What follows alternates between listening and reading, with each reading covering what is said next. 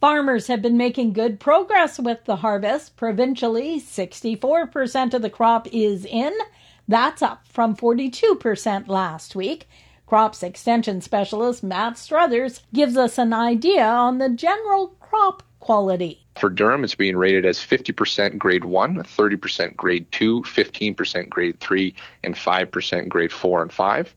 Peas are coming in at 45% grade 1, 46% grade 2, 8% grade 3, and 1% sample.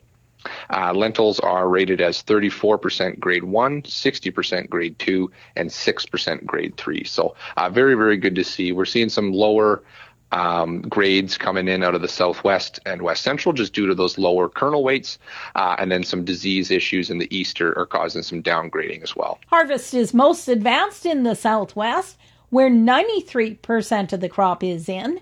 The west central area is at 80%, the southeast 57%, the northwest 47, the east central 46, and the northeast 41%.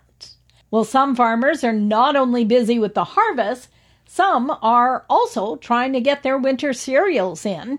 In the northern and east central areas, the ideal seeding time was late August, but in the west central and southern part of the province, that ideal seeding window is quickly coming to a close.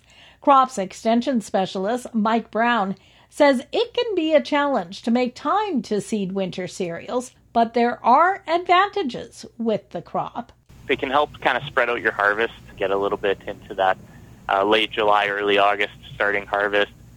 Helps with ground cover during winter as well, uh, potential to reduce wind and water erosion on the field, as well as it can help break up some of that uh, that disease risk um, with uh, with rotation.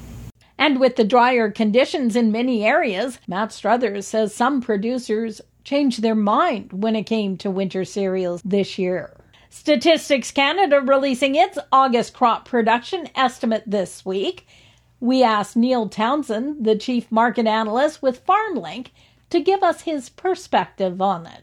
I think the one that uh, will catch some headlines will be the uh, canola was dropped by another 400,000 tons, so we're just over 19 million at 19.1. Uh, the wheat crop got a little bit bigger and uh, the durum crop got a little bit smaller, but the durum crop, uh, you know, still isn't anywhere near the uh, situation that sort of what w- what would have been implied from the Saskatchewan government numbers that came out last week. The Agricultural Producers Association of Saskatchewan set to officially welcome their new executive director on Monday. Dion McGrath moves into the role as general manager. Dwayne Huff retired in late August.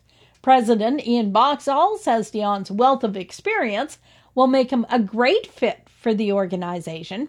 McGrath has worked in various executive roles in the public sector, including previously serving as CEO of Southeast College in Weyburn. And the Canola Council of Canada is sending out a save the date notice for Canola Week.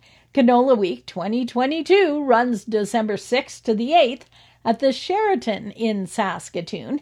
This year's conference offers producers the opportunity to tune in from home or attend in person. Registration for the event and event details will be released next month. For Golden West, I'm Glendalee Allen Bossler.